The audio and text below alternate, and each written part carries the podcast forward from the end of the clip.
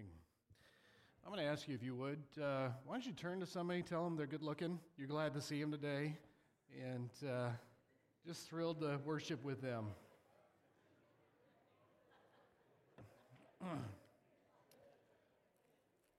Maybe I should have given a caveat. You got to be careful who you tell they're good looking. Um, So, uh, if I've not met you, my name is Pastor Rich. I'm, it's my privilege to be the lead pastor here at Real Life. We're thrilled that you're here. Ladies, we're so glad to honor you today. So, again, just a reminder as you leave today, there's just these little plants out there. Our experience in our household is it's kind of hard to kill a succulent, uh, but that's, that's what they are. Um, but we'll see. Give it a try. And, uh, but that's just a small way just to honor you, ladies. And uh, I'm being consistently asked what are we going to do for the, the men when June 19th rolls around? And uh, I like meat. Um, so we're trying to figure out Omaha steaks. I don't know. That might be kind of expensive, but we'll, we'll figure something out. But so when I was when I was growing up, there's been a, a person who's had a presence in my life since I was really, really young. Really young. And this person has always been there. Uh, this person has, even when I've kind of gone off and done my own thing or ventured in different areas, this person's presence has always been there in my life. And um, I don't know if you've ever had somebody like that in your life who's just kind of journeyed with you through all the just different stages of your life. You've had the privilege of having that same person there during all of those different seasons. For me, actually, that person was a female. And um, her name is Little Debbie.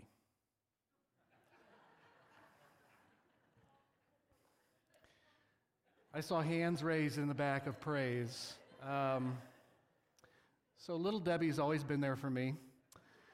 Uh, I made the mistake in my last church of talking about how I have a, a very, very strong affinity for Swiss cake rolls, uh, and that's how this happened.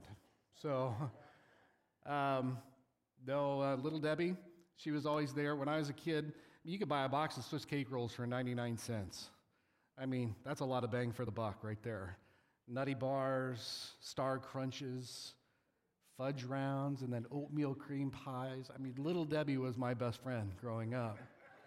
Yeah, we did not have much, right? But uh, little, De- little Debbie understood me. She understood my wants and my desires and my needs. She made me feel good with all the polyunsaturated stuff, and I just it was just what a young boy needed and and everything. And then um, I went through a season of my life where I went off to college. And at college, if you've, you know, the college that I went to, essentially every single meal is a buffet. And uh, I was introduced to all kinds of different things. Then my, my buddies at school, my roommates, everybody, they bring like ding dongs. I'd never eaten a ding dong or a ho ho or all of these different moon pies. Oh, moon pie. All of a sudden, I realized Little Debbie wasn't doing it for me anymore. and she and I had to have a little conversation.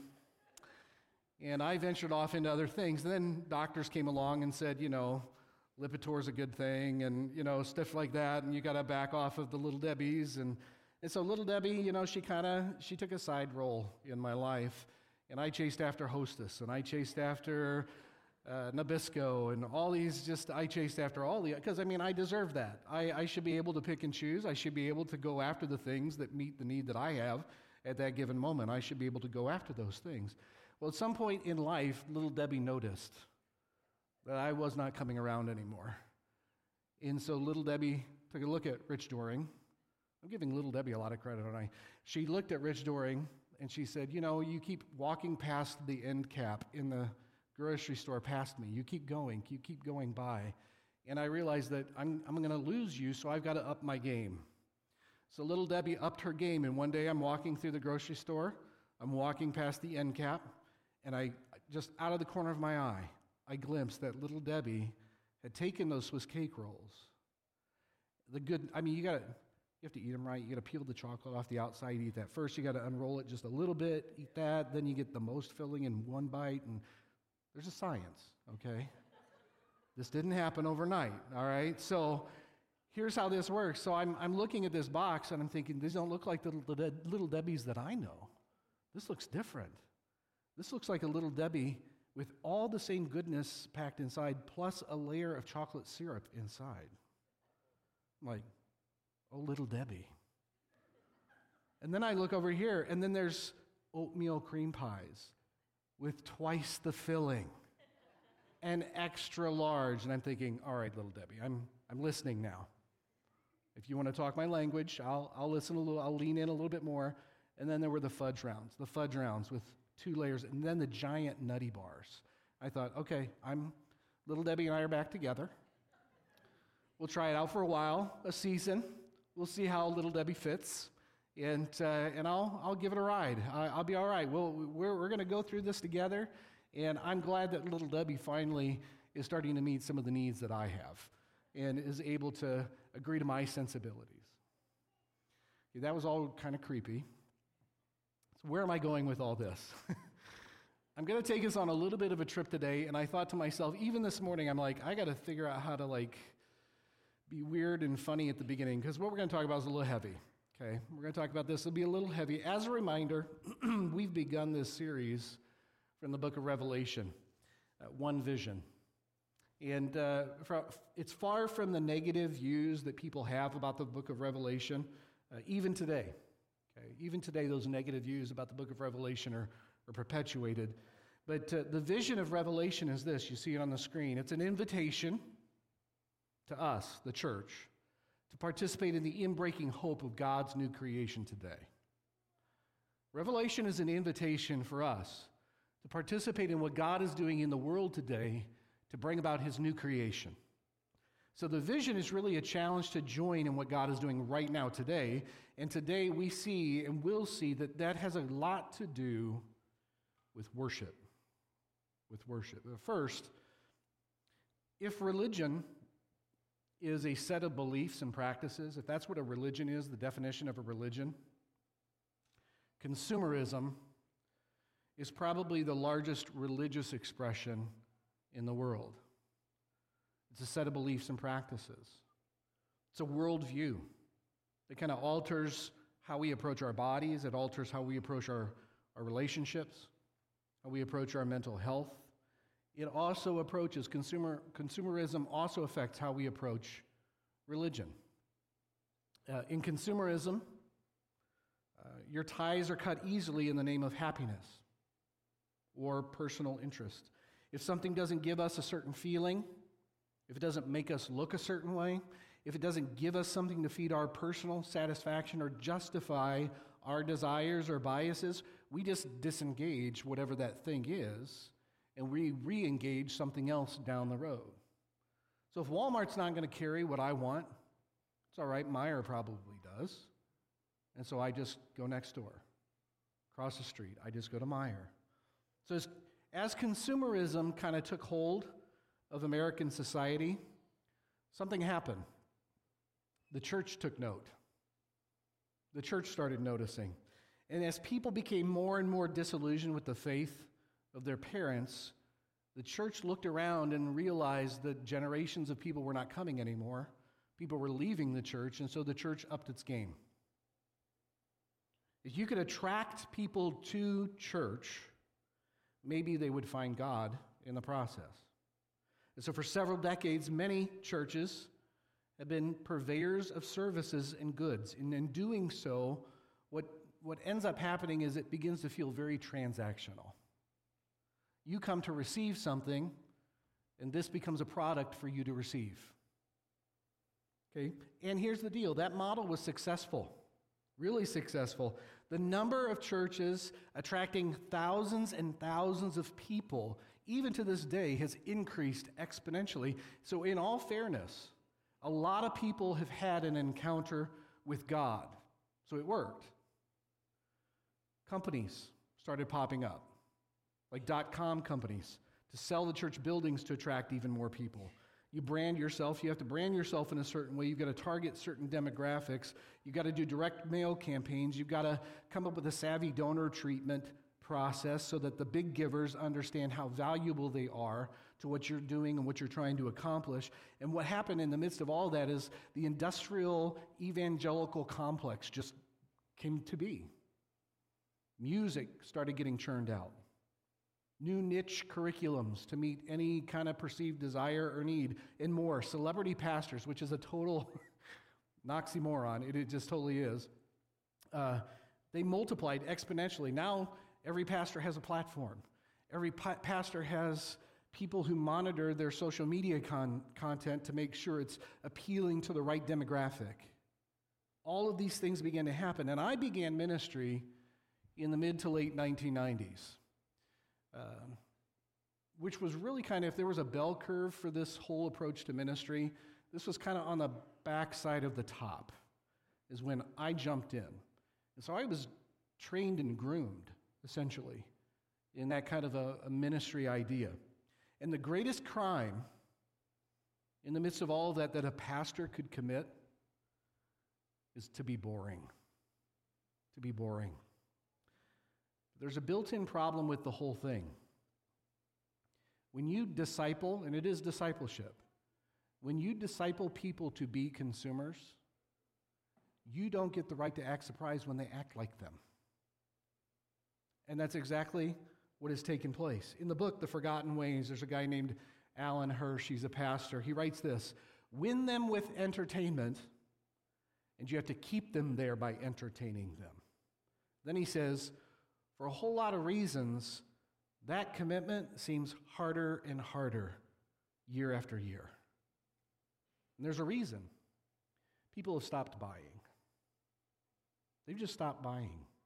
Uh, now, because I'm Gen X, it means that I have a permanent chip on my shoulder. I've given that chip a name. The name is Ch- not Chip, it's Carl. That's Carl. It's the name of my chip on my shoulder. I need to be checked every once in a while. Okay, so not everything that I've just mentioned is a bad thing. Uh, music should be good. Do not hear what I'm not saying. Okay, church should be attractive. The needs need to be. A, this needs to be a place people want to come and be a part of. There needs to be a community, uh, and and you should want to be here on a Sunday morning. And God has used the approach that I just described uh, to reach people for Jesus. He has, but there is a cost. There is a cost to treating people as consumers, and it's this consumerism trains our brains to treat products and experiences as disposable. Our natural tendency is if something's not doing it for us anymore, to drop it and go to the next thing. So it causes us to treat things and experiences as disposable.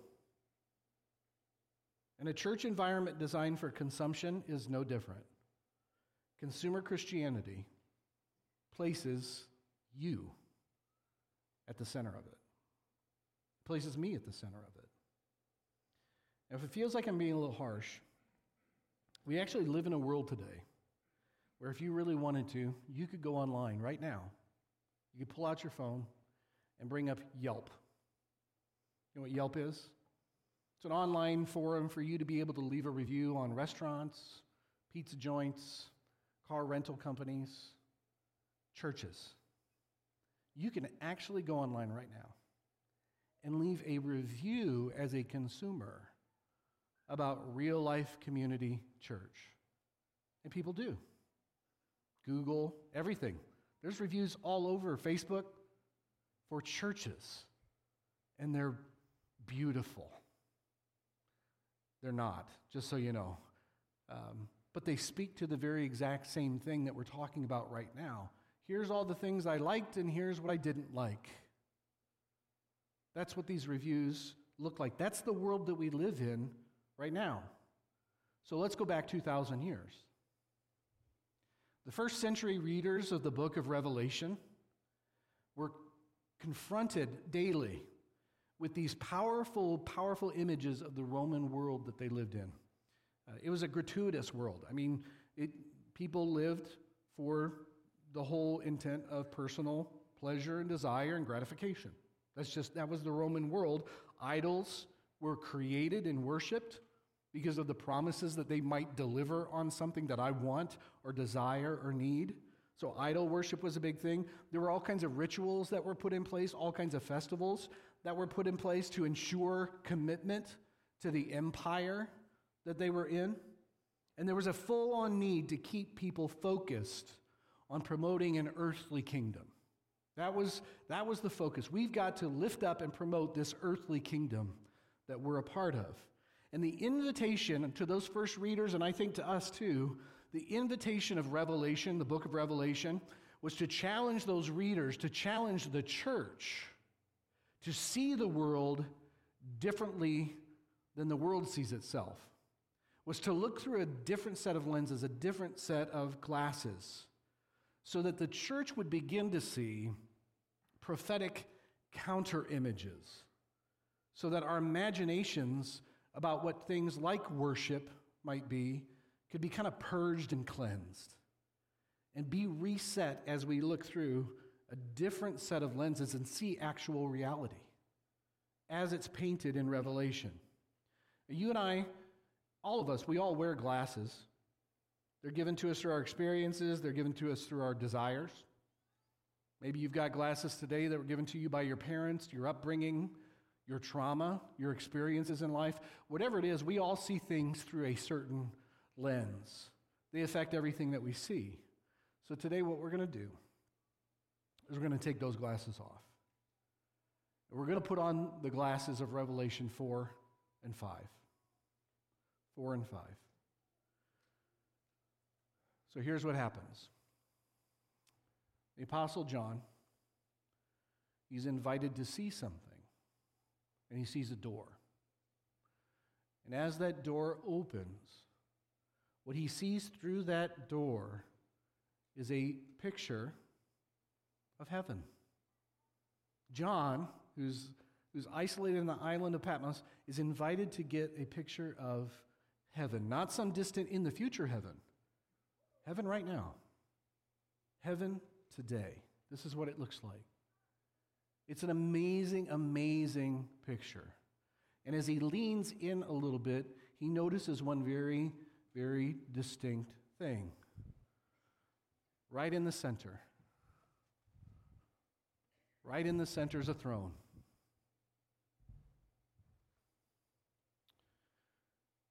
So as he sees that throne,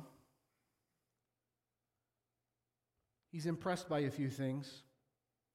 First of all, the fact that there's a throne means that there's a control center for the entire universe.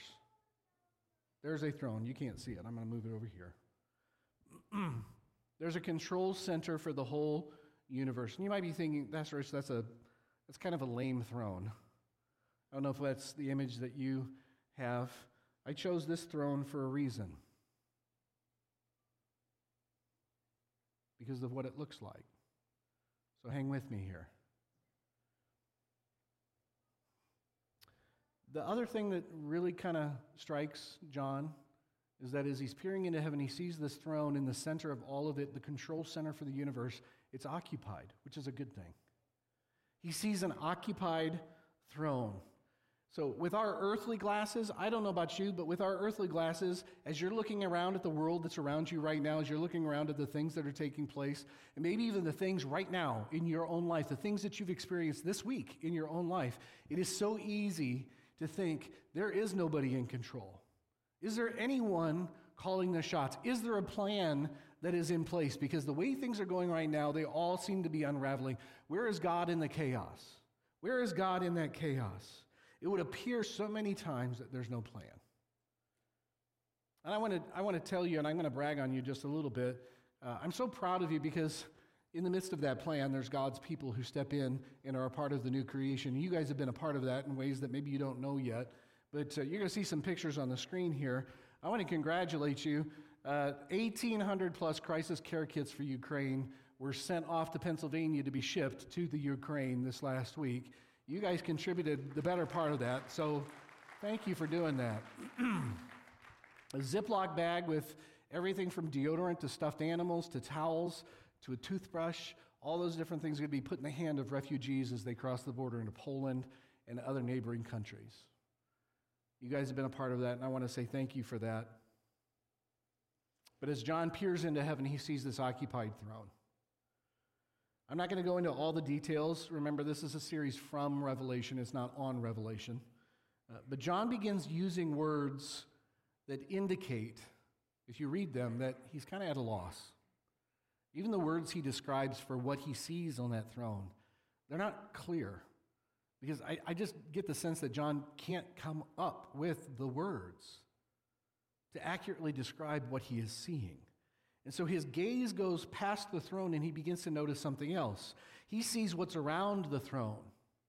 All around the throne are angels and other worldly beings, these concentric circles that are all around the throne. He sees all living creatures are there. They're all around this throne. Everything from slime mold to blue whales, and everything in between. Our minds can't wrap around what John is seeing in this moment. There is a throne, and in, in the center, and all of creation, all of creation, things that you can't even wrap your brains around or, or even know of in all the universe, are in adoration and circulating around this throne. And then he sees something else. He sees us. He sees us. Legions and legions, more than you can count. Every tribe, every language, every ethnicity, every color, every makeup, all of it. The attention of all of creation in heaven is focused because something is about to be revealed. Revelation. Something's about to be revealed. Revelation chapter 5. I'm going to read this in its fullness, if that's okay. then I saw in the right hand of him who sat on the throne a scroll with writing on both sides, and it was sealed with seven seals. And I saw a mighty angel proclaiming in a loud voice, Who's worthy to break the seals and open the scroll? But no one in heaven or on earth or under the earth could open the scroll or even look inside of it. I wept and wept because no one was found who was worthy to open the scroll and look inside. Then one of the elders said to me, Do not weep. See, the lion of the tribe of Judah, the root of David, has triumphed. He is able to open the scroll and its seven seals.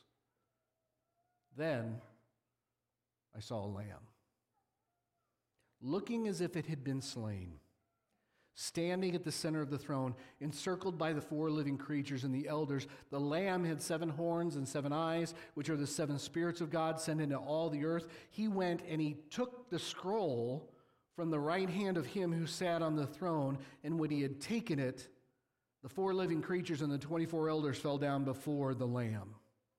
Each one had a harp. They were holding golden bowls full of incense with the prayers of God's people, and they sang a new song saying, You, you are worthy to take the scroll and to open its seals, because you were slain, and with your blood you purchased for God persons from every tribe and language and people and nation. You have made them to be a kingdom and priests to serve God, and they will reign on the earth. Then I looked and heard the voice of many angels, numbering thousands upon thousands and 10,000 times 10,000. They encircled the throne and the living creatures and the elders. In a loud voice, they were saying, Worthy is the Lamb who was slain to receive power and wealth and wisdom and strength and honor and glory and praise. Then I heard every creature in heaven and on earth and under the earth and on the sea and all that is in them, saying, To him who sits on the throne and to the Lamb be praise and honor and glory and power forever and ever. The four living creatures, they all said, Amen. They fell down and they worshiped. They worshiped. So the camera zooms in, okay? John adjusts his glasses, and in the right hand of the one on the throne is a scroll the details. This is the blueprint for how God is going to bring to culmination the new creation. How he's going to reconcile the world fully, finally, back to himself. All of it. This is the day. In this scroll are the plans where the day will come where there will be no more tears. There will be no more pain, no more mourning. There will be no more death. The day when the old order of things will pass away and all things, all things will be made new. The answer to the prayer of Jesus is in this scroll Thy will be done on earth as it is in heaven. The answer is in this scroll. But maybe more important than the contents of what that scroll means is that there's somebody who actually has the scroll. there's somebody who's in control. Even today, there is order in the chaos you and I are experiencing. There is somebody who has the plan. There is somebody who has the words of God who can implement the plan. There's a plan. And then an angel cries out. Here's the scroll. An angel cries out. Somebody needs to open that thing and get the show on the road. The angel says, Who's worthy to, to even read the words on this thing? Who's worthy to open the scroll? Who could actually implement the plans? The hope of all is contained in the scroll, but there is no one who can open it to restore what's broken, to heal what has been hurt. And so, John, realizing in that moment the hope is right there, but seeing that there's nobody to open it and implement it, his heart yearning for the day when there will be no more, t- more tears, no more mourning, no more death. It's right there. And he begins to weep. He weeps. Have you ever had so much hope in something? Wanted something so desperately. I have a hard time reading, sorry. I have a hard time reading these passages because there is a part of me that longs for the day when there is no more pain, there are no more tears, there is no more death. Do you long for that? And what, what if somebody held the answer right there in their hand, but there was no one worthy? No one to be found to fix what hurts you so deeply, what you want to see change so badly. And then a voice cries out The lion of the tribe of Judah, the root of David, he has overcome. He can open the scroll. The language is veiled, but the person is clear. It's Jesus.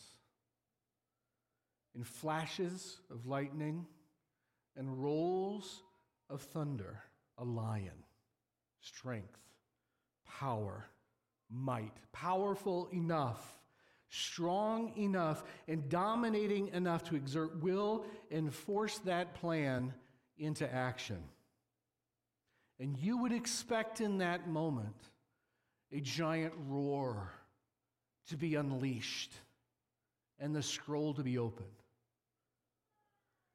But what you do see is probably the most pivotal expression of God in all of Scripture. He hears a lion, but he turns and looks and he sees a lamb. He hears of a symbol of power. He hears of a symbol of authority, but what he sees on that throne now is a power embodied in sacrifice and selflessness. And if you and I if you and I would be willing to keep the glasses of Revelation 4 and 5 on. It just might start to impact not just how you see the world that you live in today, but actually how you worship. How you worship. All of creation, centered on one focal point the sacrificial lamb who takes away the sins of the world, not through armies, not through violence but through pure power of submission and selflessness. Only that kind of a king can unroll the scroll.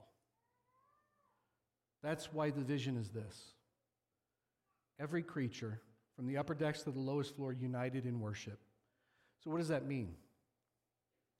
What does that mean for the people who first heard John's revelation? What does that mean for us? It's this you are not the one that sits on this throne. That's what it means. It would do us all well to admit, myself included, that our human tendency is to put ourselves in this seat. And we would not be so bold as to say, Yes, I am the center of the universe. All things bow down and worship me. But just for a second, in a moment of vulnerability and honesty, think about what we, uh, think about what you do when you come in here on a Sunday morning. Perhaps even now, the chair that you sit in is a kind of a throne. You come with expectations that you'd like to see met. You spend your time I'm going to invest my time in being here, throw a little money in, attach some certain expectations to that. I have certain styles, certain tastes, affinities.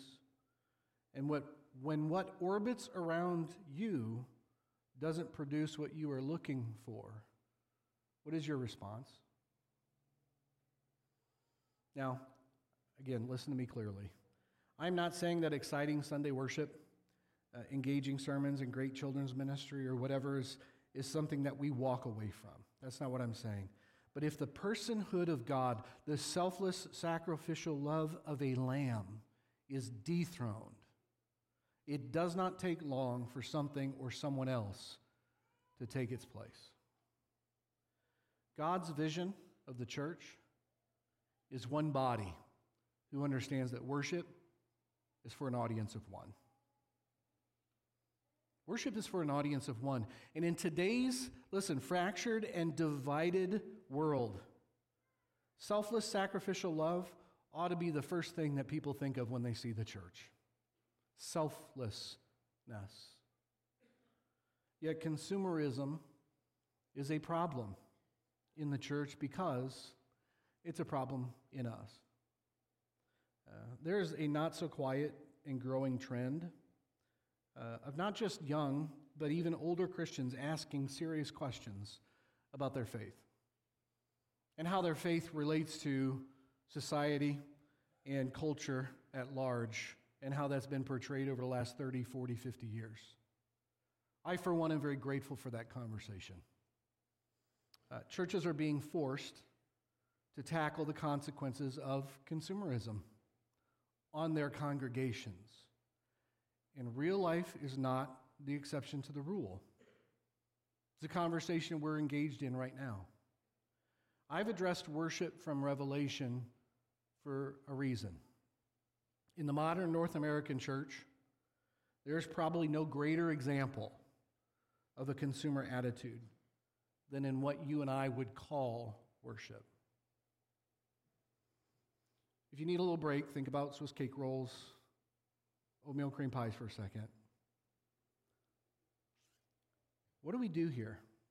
What takes place in here? Or more specifically, what takes place up here? See, worship is not something that we get, worship is something that we give. We give worship. Even our language betrays us. I can't wait to be a part of that worship experience. Listen, you experience a baseball game, you experience a nice meal, you experience a concert, and then you write about those experiences on Google Reviews or Yelp. You experience things because experiences are done for you, they're done to us. We aren't made to experience worship. You are not made to experience worship. You're made to give worship. You're made to give worship because worship is an actual response. The things that we do, the readings that Hannah shares up here, which are amazing, even the songs chosen are designed really for one thing to invite all of us to respond in worship. In worship. To give up the throne even if we walk in here and assume one, to give up that throne and realign ourselves in the right posture around it. Are you following me here? That's our posture, is to bow before the throne. You did not come in here today, listen very closely, to get your praise on. that is not why you are here. You didn't come here today to feel the Spirit move. I don't even know what that means. Yeah, worship, it didn't do it for me today. Okay, okay. Well, let me ask you a question. Can you unroll the scroll? Can you bring all things to their culmination? Are you the Alpha, the Omega, the beginning and the end? Are you holy, holy, holy? Are you somebody who can bring about the new creation? Can you arrest death? Can you make all things new? Revelation is, is not a warning to the world to get its act together. It's a warning to the church to get their act together. It's a, it's, a, it's a confrontation of the church and an invitation to repent and be a part of the new creation that he's establishing today. And our posture of worship is an extremely important place to start. I used to have a book on my shelves, uh, and it was called this They Preached It Straight, but I Heard It Crooked. That's the name of the book. They preached it straight, but I heard it crooked. Uh, so I want to make sure you're not hearing what I'm not saying. The ability to play, create music, enjoy music, all types of music, even country music. Uh, the, the ability to do all of that, okay? The ability to create art, the, cre- the ability to use technology to create an environment. The ability to do all of those things is an incredible gift that God, I think, has given the church to use to engage Him in worship. Specifically, music. In fact, so much so that what you see in Revelation, and maybe even as we were reading that scripture today, you heard familiar words that you first heard in a worship song. I think it's very telling that lifting our voices and playing instruments was vital around the throne in heaven. The danger of worship, though, as an experience, is that we settle for far less. Wow. You and I have the ability, the invitation to come before the one that knows the beginning from the end. The one that knows exactly what it is that you're going through right now. The one who sits in control of all that is taking place and who has the plan to bring it all to culmination where there is no more crying, there is no more pain, there is no more death. Look, behold, I saw a new thing coming down from heaven. God is doing this new thing. And you and I have the ability to dethrone ourselves and put ourselves in a place to lift our voices in worship of the one who truly deserves it. We rob ourselves so deeply when we treat something like this as Yelp reviewable.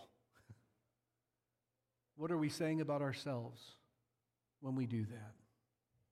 For a church that seeks to be one, united in a world of division, the vision is clear one body who understands that worship is for an audience of one. An audience of one. Okay. Um, are we okay? Um, this won't be the last time we focus on worship. Uh, couple, next week, we'll talk about the church as a part of Revelation, and we're going to have baptisms, and we're going to have a good time, and, and different stuff like that. And this summer, we're going to enjoy uh, learning how we can love one another, encourage one another more, different things like that. And I know that these sermons uh, feel a little bit heavy. I just want to encourage you. I love you. I'm so proud of the trajectory that we're on as a church right now. I'm so proud of the heart that I hear you sharing each and every week, even as we leave these services where I feel like I've just, I put on like a giant hand and spanked everybody, including myself. Um, even, even after those, I see a genuine love for one another and a genuine desire and a passion to pursue what God truly desires for you and wants for us. And many times it doesn't look like we would describe for ourselves, it looks different. And that's hard. That's hard. But I want to thank you for embracing it. I really do. We'll talk about worship more in the future. Uh, it deserves uh, its, its time slot to be really focused on and understood and engaged in well. But uh, I'm so grateful for where we're at. I'm so grateful for where we're going. Uh, I think something like this can be a touch point for us to look back on. But I want to encourage you for a while to keep those glasses on. Keep those Revelation 4 and 5 glasses on. And the longer you do, I think you'll see the world that we live in a little bit differently. And maybe yourself differently too. Uh, I'm going to ask you to stand. A couple things. There's a lot of things coming down the pike in the church. I want to encourage you to take advantage of those. One of those you saw it probably as you came in, but out in the foyer, Make Waves. This is our kids' camp that's going to be happening in, in June. Uh, there's little bags of Swedish fish out there, all kinds of cute stuff. Uh, you can scan this, you can register kids for it, but right now we actually need some volunteers. Uh, we need some people who are willing to give themselves for a day or two uh, to uh, help serve these children.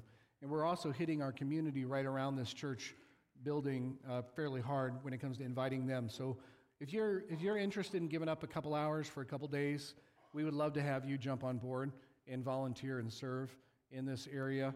Uh, there's a there's a water or paint wars that's coming up. That's with the youth department. There's there's all kinds of different things coming up. So I would encourage you to to engage and take advantage of those things. So, all right, I'm going to pray for us, Father. Thank you for your love for us, and I I just want to thank you for the invitation. You constantly extend yourself to us. Even, Father, when our focus is off and maybe we've got the wrong glasses, we're looking in the wrong direction. So I pray that you would help us. Keep our eyes fixed on you as a church. And Father, just a couple of things. Would you help us to get off the throne and remember our place in honoring you and serving you and worshiping you? And then at the same time, too, Father, we just celebrate the fact that there is somebody who has the scroll. There is one who is worthy, Father, to implement your plans for the redemption of this world, and we get to be uh, a part of that. And so, what a privilege, what an honor it is. So, Father, as we continue to live out what it means to be your church, we love you, we praise you. Would you be with all of us today in the things that we're carrying, the things that we're dealing with? Help us to be reminded that you know us, you love us, you know our name, and you're there with us in the midst of it all. It's in Jesus' name, and all God's people said. Amen. God bless you. Thanks for being here today.